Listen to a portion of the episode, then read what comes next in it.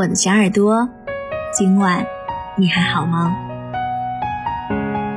这世上的爱情有千千万万种样子，但我最喜欢的只有一种，那就是一段爱情里，万人宠你，不如一人懂你。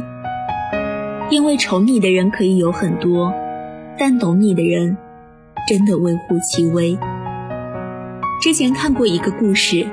里面的女主角是一个家境优越、地位很高的女强人，但她却喜欢上了一个各方面条件都不如她的男孩。所有人都觉得他们之间地位悬殊太大，不同意他们在一起。可她却一心一意要和他来日方长。也有人问她为什么要选择和他在一起，她笑着说：“因为他说。”他要守护我的少女心。我看到这句话的时候，意外的被暖到了。爱情就是要和那个能守护你少女心的人在一起啊！因为真正懂你的人，是懂你坚强外壳包裹下的柔软，懂你所有没有说出口的脆弱。即使你表现的再强势，他也知道你怕黑、怕孤独、怕打雷，还知道你所有的无所畏惧。不过是假装而已。正因为如此，他才会竭尽所能出现在每一个你需要他的瞬间。所以呀，在恋爱中找一个懂你的人，真的很重要。我想起我读大学的时候，曾经喜欢过一个男生，他踏实稳重，喜欢读书。那些日子，我熬了很多个夜晚，想要读遍他提过的书。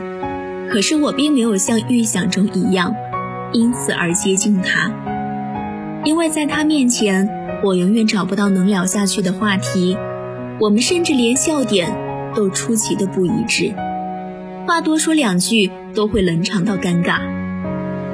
这场喜欢，没有带给我任何惊喜，反而让我活得特别的谨慎和小心翼翼。我把自己伪装成他可能会喜欢的样子，用他喜欢的方式去接近他。然而合适不合适，是装不来的。其实，在一场感情里，对另一个人了解和懂得特别重要。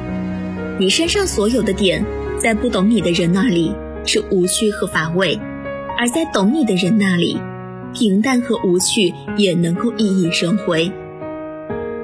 所以，爱一个人，应该是一件非常心满意足的事情。他不需要你去肆意讨好，又或者是小心翼翼。在那个人面前，你只要做最真实的自己就好，因为他都懂你，也都会爱你。人和人之间的缘分，一直以来都是平等的，就像沈从文会遇见张兆和。三毛能遇见荷西，钱钟书遇见了杨绛，因为懂你的人，一定会知道你心中的小心思，感受到你对他的喜欢和爱。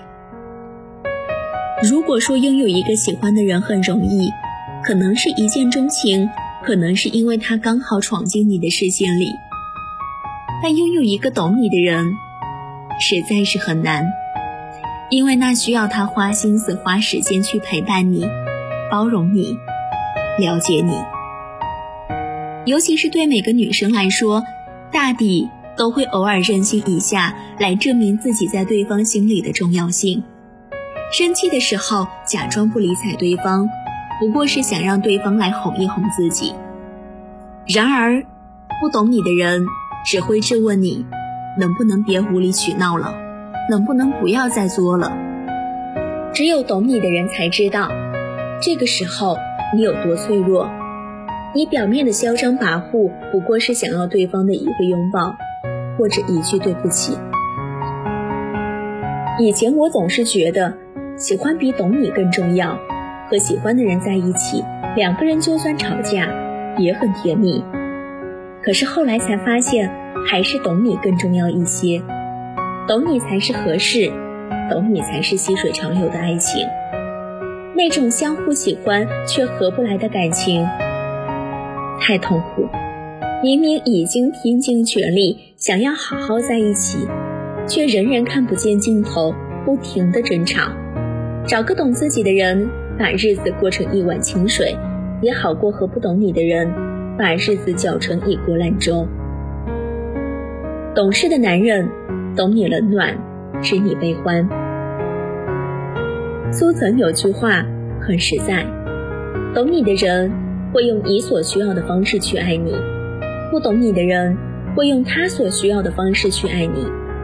于是，懂你的人尝试事半功倍，他爱的自如，你受的幸福；不懂你的人尝试事半功倍，他爱的吃力，你受的辛苦。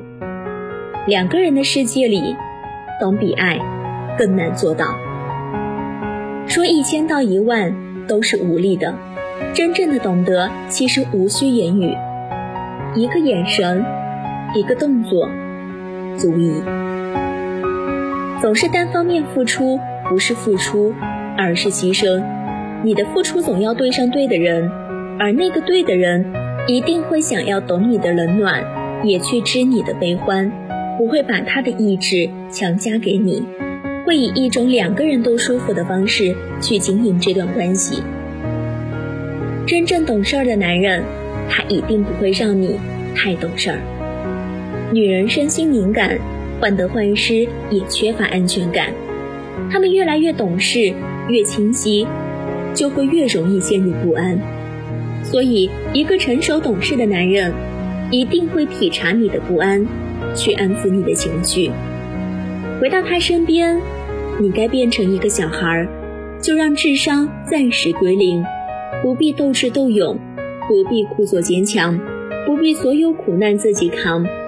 他也懂你的不易，懂你的眼泪，懂你的小心思。有些男生可能不那么浪漫，不那么有情调，但是他们实在愿意去了解你，主动去懂你，那你就不必骄傲了。就直接告诉他你需要什么，喜欢什么。在山谷大喊一声尚且有回响，你的付出只要遇上懂你的人，就一定会有爱的回报。特别喜欢安娜·昆德兰在《不曾走过，怎会懂得》一书中写的一句话：“一个懂你泪水的人，胜过一群懂你笑容的人。”那个陪你越过山川大海的人，胜过万千陪你看日落星稀的人。也许世间最好的默契，不是有人懂你所有的言外之意，而是有人心疼你所有的欲言又止。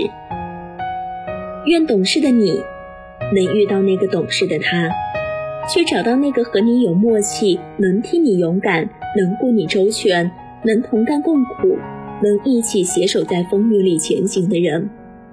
世间最温柔的情感，莫过于愿有人陪你左右，懂你悲欢，解你忧愁，能与你共黄昏，也能问你粥可温。